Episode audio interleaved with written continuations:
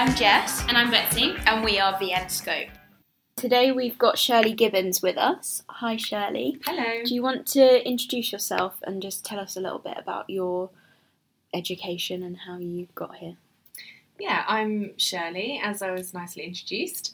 Um, I am an RVN. I took the degree route uh, from Hartpury College, qualified as an RVN in 2014, having completed the foundation degree, and then I topped up to a full degree, having completed that in 2015. Um, I then um, I spent my BSc year locuming, which I loved, um, around a few different practices in the Bristol area, which was um, excellent for my kind of confidence, I suppose, as a nurse. And then relocated to the Bedfordshire area, worked in a general practice for a couple of months before going back to a referral practice. Um, and then decided that it was time that I delved into my passion and got a job in the education sector. Amazing. So, what is your current role? Currently, I am the lead internal quality assurer for the College of Animal Welfare.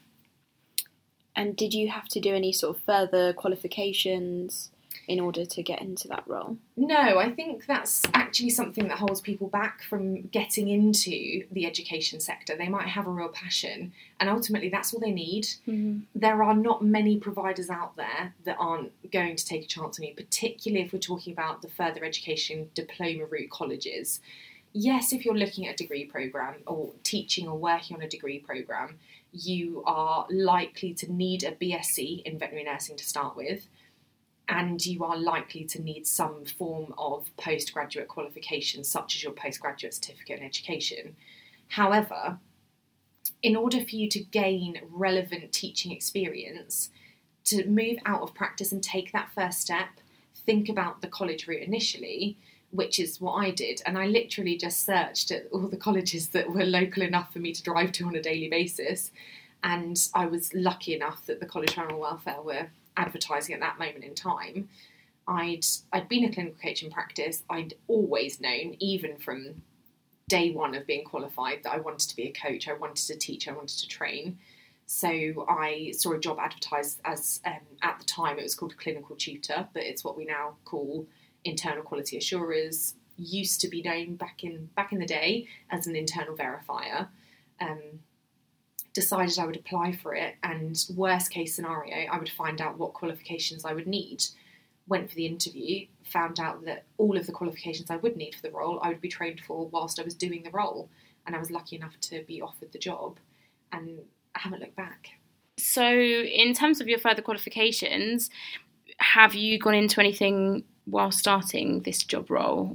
Have you felt that you needed to gain any further qualifications to do your role, or did you feel equipped going into it? Yeah, um, there's kind of two sides to that. On the one hand, yes, I did feel equipped because I'd been a clinical coach. I knew how to support students. Um, not all students, obviously, they're all different. No two are ever going to be the same. But from a you know generic sense of knowing on a basic level what a student needs from their coach, yes, I felt like I was able to offer that support to students and coaches. Um, from a professional perspective, I did have requirements um, to achieve within my role. Um, so, my first requirement was completing my level three award in education and training. Um, I then went on to my kind of quality assurance qualifications. So, it's now um, the TAQA qualifications, so the assessor and the IQA again, those people that previously were, did the A1 or V1 qualifications, it's the same thing, just the updated version of it. Did you feel that being relatively new to the profession, obviously you were more than qualified, um, did you feel that having the experience of going through the NPL in the previous sort of few years helped you in terms of like relating to Oh yeah, again, another good coaching. question. It's another yes and no, I'm afraid. On the one hand, definitely yes, because I had an understanding of what the NPL even was, what did it stand for, how did you log on a skill, how did you write the correct case reference, what did the reflective comment require of you. I knew that side of things, but actually, when I started at the College of Animal Welfare, the new version of the NPL, which was released September 2016, was only two months into its new life. So actually, as a college, when I started, we were still in the process of updating all of our guidance and our ability to train students and help students through that specific training process. So, understanding the process of the NPL definitely helped, but I still had to pick up a lot of the guidance and the criteria requirements in order to then be able to effectively support the students. So, from the perspective, let's say, of a nurse that might have completed the portfolio training, if they're thinking, this is something I want to get into, but I can't because the NPL is currently in use, it really doesn't matter. There are IQAs that currently work for the College of Animal Welfare who did the portfolio, and it certainly doesn't hold them back. I guess it's just about applying your knowledge and being able to adapt to every situation. As you say, no yeah. student's the same either. Yeah. So I guess, and no practice is sort of the same in terms of caseload and SOPs and things. I guess it's just about adapting. I think ultimately, and this is something I'm genuinely passionate about, if you have that passion and you want to support students and you want to improve the quality of veterinary nurses that are going to be the veterinary nurses for our future profession, then get involved because the industry needs people like that. The teaching profession needs people like that. It doesn't matter how you qualified, what experience you have. If you've got that passion and drive, you're the right person regardless.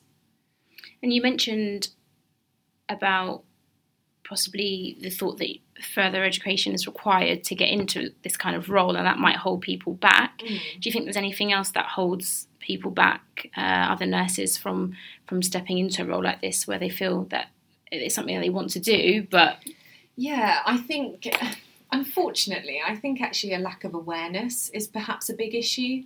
Um, I think back to my time as a student and looking at my lecturers and thinking I want to do that job one day, and through the degree program that I completed, we didn't have IQAs. The lecturers did the complete role. Um, but now knowing what I know, I realise that although I love to teach, I also love visiting the students in the practices and um, supporting them and following them through on their learner journey, which the lecturers do have some involvement with, but in a very different sense to what an IQA does. But if you don't know that an IQA job is even available or what it even means, that's unlikely to be something that people are going to apply for if they're thinking, I want to be a lecturer. Right. So that IQA role, what what would a typical day be for you? Could you describe that for our listeners? or, typical, or, a typical I, week, you know? I had to do something similar for this during a recruitment drive um, about a year ago, and sitting and typing a day in the life of an IQA took me a while. I'll, I'll be honest, um, because it's it's so varied, and actually that's one of the things that I've always loved the most about doing the job. Um, because really, no two days are the same, and people say that about veterinary nursing in practice, which is true. But also, you have your routines, and you come in and you put the kettle on, and you you know you make your first round of tea, and then you go sort of talk to your inpatients or whatever. Um, but with an IQA role, there are kind of peaks and troughs of what it is that you're expected to do. So at certain times of the year, you might be almost exclusively visiting the different practices, visiting the degree students or the diploma students, depending on your requirements, checking on the training practices, making sure that they're still all okay. Other times of the year, you might be exclusively based at one of the centres or home based, depending on what your kind of agreement is and auditing the NPLs and moderating those and making sure that they're okay. Um, so I'd say one thing that happens all day, every day, regardless of where you are or what you're doing, is answering emails. And I don't say that begrudgingly because I think it's really important that communicating with absolutely. Yeah. And it's one thing as a profession. I think we're coming on leaps and bounds. Our communication with clients, our communication with students, and just that availability to have someone to check in with and say, This is what I've been doing, can you just have a look at it for me?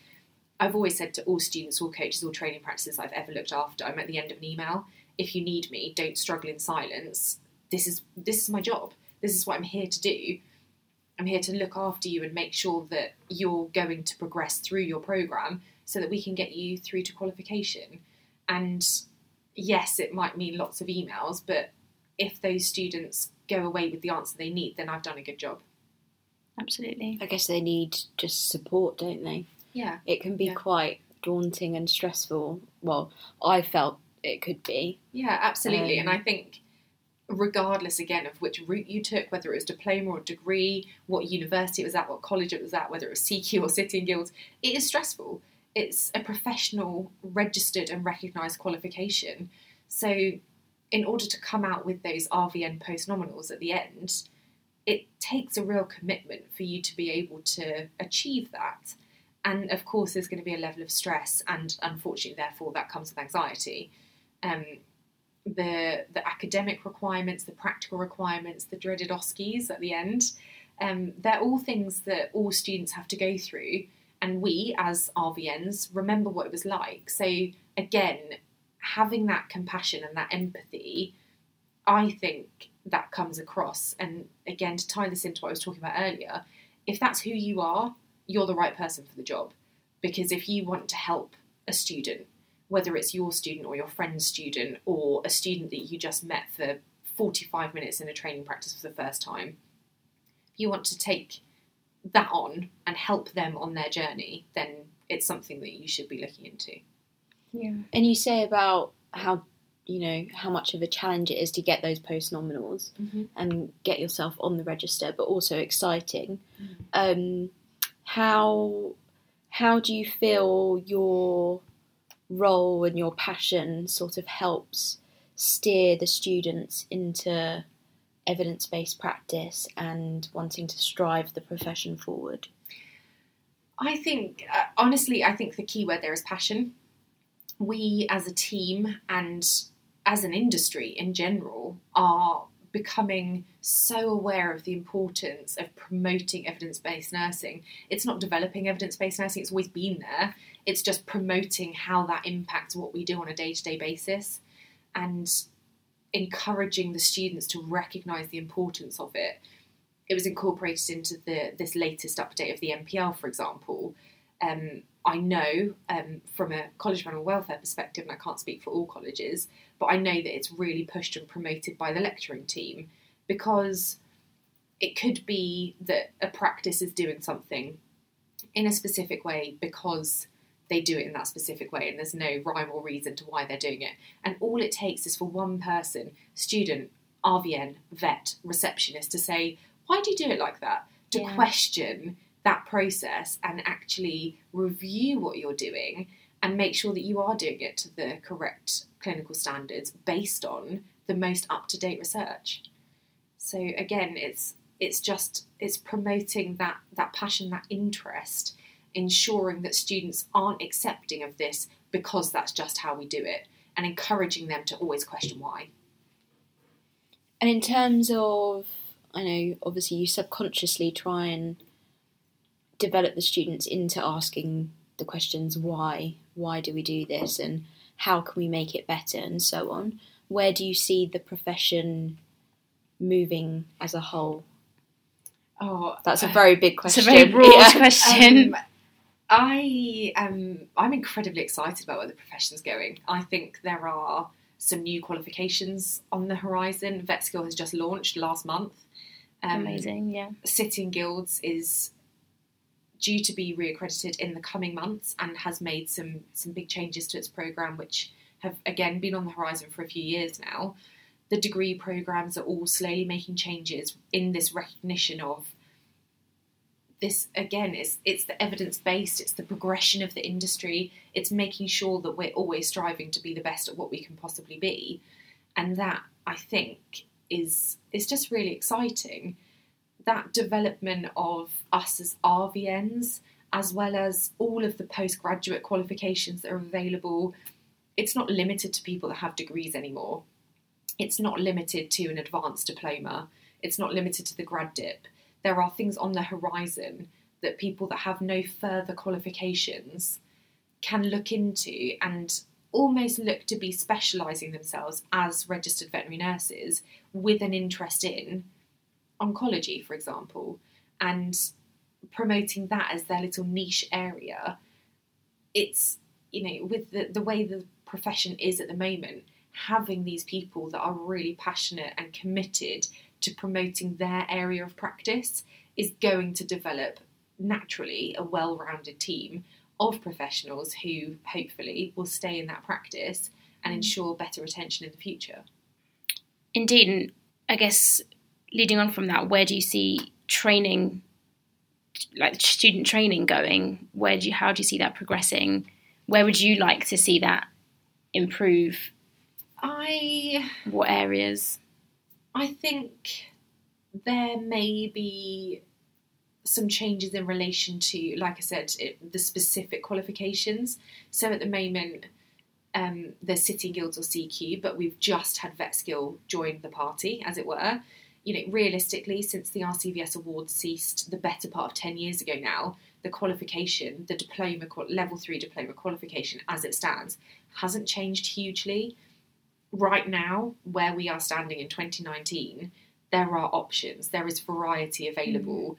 Mm. Equine nursing through the diploma route is becoming more feasible for more students across the country. And that's something from a diploma point of view that hasn't necessarily been as accessible as it might be right now. So you've got specialism in terms of your small animal requirements or your equine requirements. You've got different course options for you as a student to look at and think, this is what's right for me and this is why. And again, from day one, you're encouraging that student to look at who they are as a person and how they can achieve that qualification in the best way for them. In terms of the degree programs, there are changes coming. The you know the development of the the long case scenarios, as opposed to the end stage OSCE assessment as it currently stands, it's something. Um, anyone that's ever heard me talk about this in the past will know that I'm really passionate about those potential changes in the future. Um, the evidence isn't there yet to make those changes. We know that the OSCEs, as they stand, work in terms of that endpoint assessment and ensuring those students are eligible for registration. It's a tried and tested method, but we wouldn't be doing our jobs as registered veterinary nurses and promoting evidence based nursing if we didn't question whether that was still the right method in 2019 as it was all those years ago when it was first incorporated. So, thinking, yes, it works, but could we come up with a way that it works better? Better. and producing the evidence to support that claim, that's something that's in the works right now. There are universities out there promoting it, trying to put that forward, and hopefully producing the evidence to make those changes in the not too distant future. Rome wasn't built in a day, Day, yeah. but it's it's coming. You know, these It's changes exciting. are coming. It's yeah, it's really excited. Just can you just explain a little bit more about the long based questions Oh, yeah, for those- scenarios for those that are listening and Yeah, aren't so, what that um, means. I'm, Close to an I'm sure you will remember your OSCEs, um, and they're often fondly referred to as the dreaded OSCEs. So you have your your basic um, 10 or 12 stage OSCE station, usually a 12 stage OSCE station, six minute task, um, and you're assessed against you know a simulation, and you've got your set your steps for your criteria of how to safely and effectively complete that skill, which is fine. It's essentially I always think of it as a snapshot of something that you might be expected to in practice. My thoughts on the OSCE are that they are good in what they are assessing, but when, as a veterinary nurse, have you been asked to just tube feed a patient?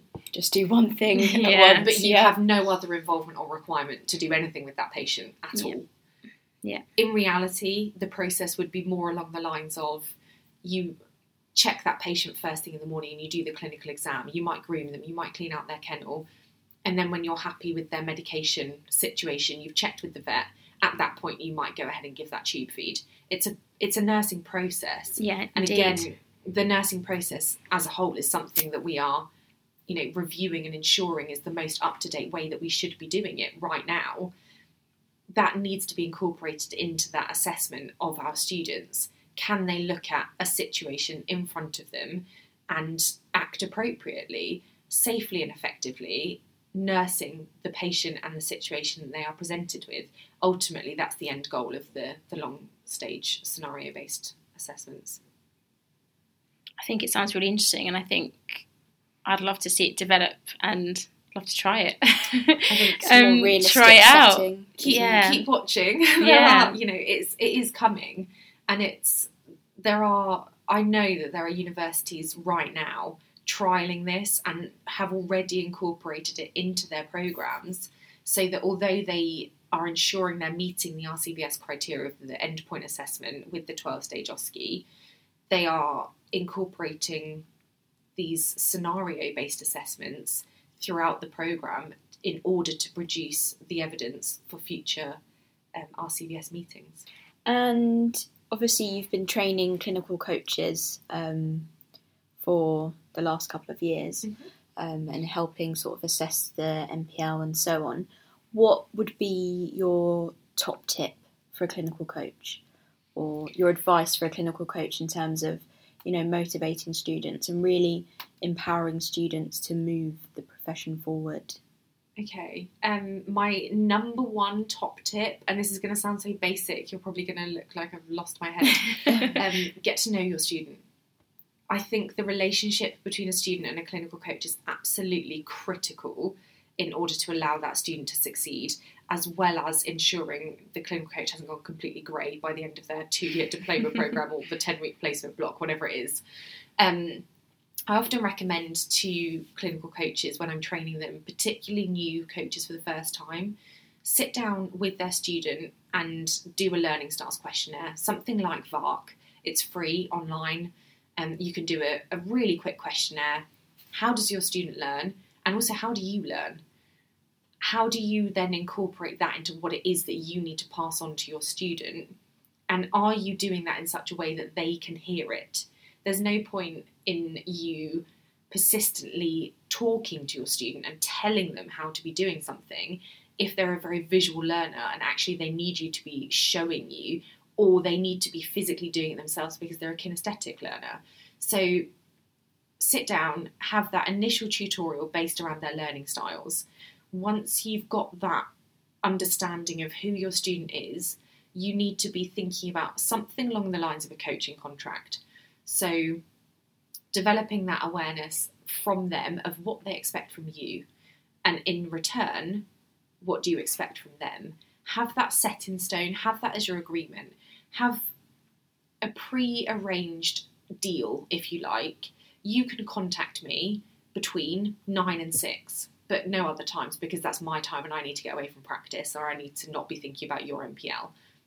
I think most people would say that's fair enough, specifically for those coaches that aren't paid any additional for being a clinical coach. Mm. Um, so set set the boundaries. Is it okay for them to email you on a Saturday night? For some coaches, it might not be an issue. For other coaches, that's definitely not going to be okay. Set the boundaries. Make sure they're aware of what is okay, what is not okay, and from that, develop that right, I will give you my time, I will give you my support, my knowledge, my expertise. I will not be critical of you. I will not um, judge you. I won't laugh at you. I will support you and I will encourage you to be the best vet nurse that you can be. In return, I expect you to be punctual. I expect you to dress appropriately for work. I expect you to communicate in a professional manner. All things that might seem second nature to us as RVNs because we've been in practice for a number of years. But when you're brand new, think back to day one in practice and how scary and overwhelming that was. And if you'd have had someone sit down and say to you, I will give you this if in return you give me that. This is what I expect of you. Absolutely. Mutual respect, isn't it? It's yeah, absolutely. Partnership. Yeah. Then I think you're going to be probably on a fairly sound footing to move forward. And you also, if you do go down the route of something like an official coaching contract, you're you're setting that up as an official agreement. So if your student ends up being persistently late, or you have an issue with their appearance in practice, or you have overheard them using bad language, particularly in front of clients, you can refer them back to that initial discussion. You agreed that you would comply with these criteria, and at the moment you're not. So until you can comply with these criteria, I'm not going to commit any time to your NPL, or I'm not going to, you know, allow you to shadow me when I'm doing anaesthetics for the next two weeks until we've reviewed your professional behaviour you know, there has to be that accountability, which we as nurses might be quite new to. Yeah. But they, the students that are coming through now, they need to understand that from day one of qualification, and joining the register, they are professionally accountable. And once they're registered and qualified, they need to be able to stand on their own two feet. That's something that a coach needs to help them develop. You can't teach someone that. It's not something you can say, this is how you do it, but it needs to be, let me guide you, I'll show you, because I will do this for you if you do this for me. And I guess it's that sort of scary moment where overnight you wear dark green and you're out of stripes, and it's literally people are asking you to double check the yeah. methadone and yeah. so it's on. from day so, one having that accountability. Yeah, absolutely. Yeah, but practicing that throughout your whole training. Yeah. So it's not just a sudden sort of shock overnight. Yeah. And I think it's difficult for some clinical coaches. Um, I think some people are often thrown into the clinical coach role, or their practice is expecting that of them, whether or not they've wanted to do it or whether they feel ready to do it. And I think it's quite challenging for those clinical coaches. Um, yeah. I always ask when I'm training new clinical coaches. I always ask show of hands who who requested to be here and who was requested to be here. And from my perspective, because I I enjoy it and I love doing it. It is a bit disheartening when people are a bit like, oh, I was made to come because the current clinical coach is going on maternity leave or they're leaving or, you know, we're just taking on a student for the first time and no one else would do it, so I said I'd come along. My goal with someone in that situation by the time they're leaving my training is to have them passionate and engaged with vet nurse training. And on the whole, I think I've not done a bad job. I think I've generally lit a bit of a fire within most people. That's good. Um, and, and that is my job, so yes, that is good.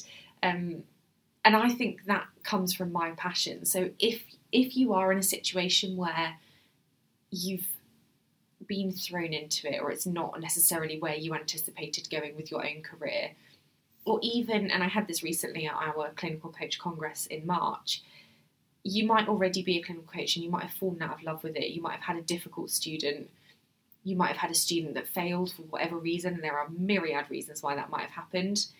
You might have just found that the opposite. Your students were so easy and they were so good and they just got on with it, it was boring for you. Because, again, the same with the students, we're all different. There's going to be various reasons why you're not feeling the love for vet nurse training anymore. Go and do some CPD. Go and mm-hmm. find mm-hmm. out what is out there that you can get your teeth into. Become the person in your practice that's responsible for something, for example, um, and then be that go to person and be that person that your student looks up to and says, When I grow up, I want to be just like Betsy because she's brilliant with her anaesthetics, for example. Mm. You know, that's what you want. And again, it's thinking about role models and empowerment and all of the things that we talked about at Congress last month. These things are all coming through in the industry right now. I'd hate to think that coaches are out there in practice thinking, God, I hate being a clinical coach. This isn't what I want to do anymore. I just want to get through the day. I'll tick off my student. I'll do the bare minimum of what I can get away with. Because that student will learn that behaviour and that's who they will become as a registered veterinary nurse. And that's not what we want in our industry. So I'm going to ask a question that I know a lot of um, nurses have have asked um, or are afraid to ask. Do you? How do you feel about nurses that feel that they should be paid more to be a clinical coach? Like, in your opinion, do you feel that it's something that just comes with the role, or the role, do you or... feel that actually they should be they should have an increase in their salary because it is hard work? Or I think any clinical coach who is not being paid extra for clinical coaching needs to be having very quick words with their boss. Um, because it's it's not an accepted status. We don't qualify as RVNs and clinical coaches. We qualify as RVNs, all vets. You know, vets are equally good clinical coaches. You, so we are either MRCVS or RVN at the end of our training program, and then you require further training to become a clinical coach, and you have to commit time to training that student. And if you are going to do the absolute best job that you can do, and you take the time to find the VARK Learning Style questionnaire and you print off a coaching contract for you and your student, that shouldn't be on your time. That should be on your coaching time. And again, to draw links to the Clinical Coach Congress that we held in March, Alison Lambert from Onswitch Training spoke about this at length, and she quite rightly said that there should be within the profit and loss sheet there should be a, a, a budget for clinical coach training, and that shouldn't be borrowed from somewhere else. That shouldn't be, oh, well, that's your CPD allowance and that's your lot, that's all you get. It should be recognition of what you are giving that practice because at the end of the day, what you're giving your practice is another RVN. And the way that RVNs are in short supply at the moment, you know, what kind of price is your practice prepared to put on that? So, absolutely. Interesting. I guess you're creating the future of the profession as well. Yeah. Um, so it's really important. They require to you to see that student through their training. So yeah, it's interesting.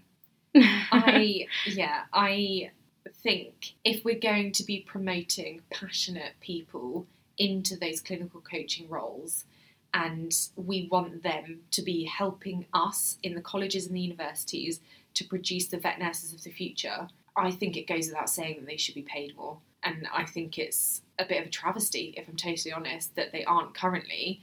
However, there are more and more practices that are paying clinical coaches. And as an industry, there may be some aspects in which we are slow to change, but hopefully this one will light a fire somewhere along the line and more practices will recognise it as the norm and not the abnormal. So you've given us sort of advice and recommendation for clinical coaches. What would be your recommendation for somebody that wants to go into, you know, move out of practice and go into a role like yours? Um, my first bit of advice would be go and go and do a work shadow day. Um, you know, on the one hand, I can sit here and say I always knew that I wanted to go into teaching and training, which I absolutely did. But as I said earlier, I didn't even know that the job that I now do existed. And you might think, I want to be a lecturer, or I want to be an IQA, or I want to be um, a clinical skills practitioner, whatever it is. Think until you have a good understanding of what that role is going to ask of you, perhaps think twice about committing to it because it's it's not everything that you think it is in terms of you look at a lecturing role and you think great, it's a Monday to Friday, nine to five, and I'm going to be teaching students and I'm really passionate and committed. There is a lot more to it. As and I think most vet nurses are probably quite open minded about that because we know that as vet nurses, we are not just vet nurses, and in the same way, lecturers are not just lecturers, and IQAs are not just IQAs. You know, there is so many different tie ins across the whole of our profession.